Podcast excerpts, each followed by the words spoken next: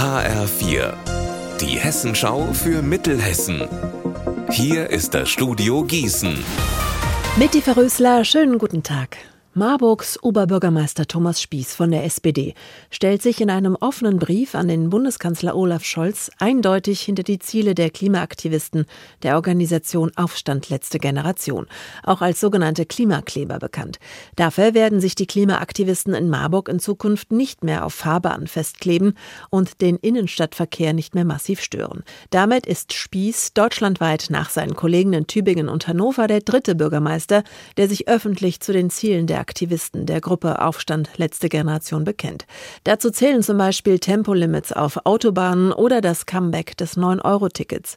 Die Frage, ob sich Spieß mit diesem öffentlichen Bekenntnis zur letzten Generation nicht erpressbar macht, hat er entschieden verneint. Diesen Brief hätte ich äh, auf der Grundlage der Beschlüsse der Stadt Marburg zum Klimanotstand, zum Klimaaktionsplan und vieler andere Beschlüsse auch ohne eine solche Aktion schreiben können.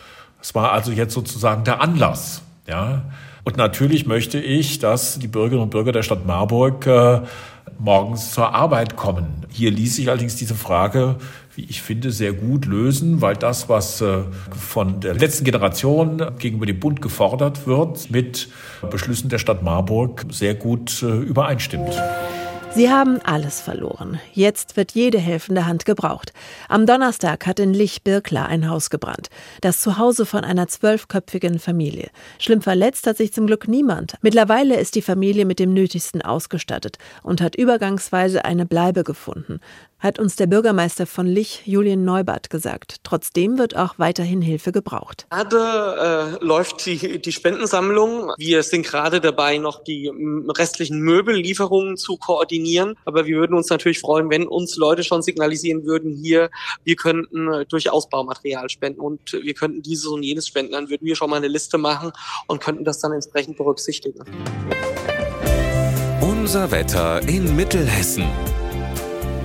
Grau und wolkenverhangen, so wird es heute zum größten Teil bei uns in der Region bleiben. Aktuell sind es in Wölfersheim 6 Grad und in Herborn 4. Morgen wird es ein ungemütlicher Wintertag mit Schneeregen, Graupeln und nasskalt. Ihr Wetter und alles, was bei Ihnen passiert, zuverlässig in der Hessenschau für Ihre Region und auf hessenschau.de.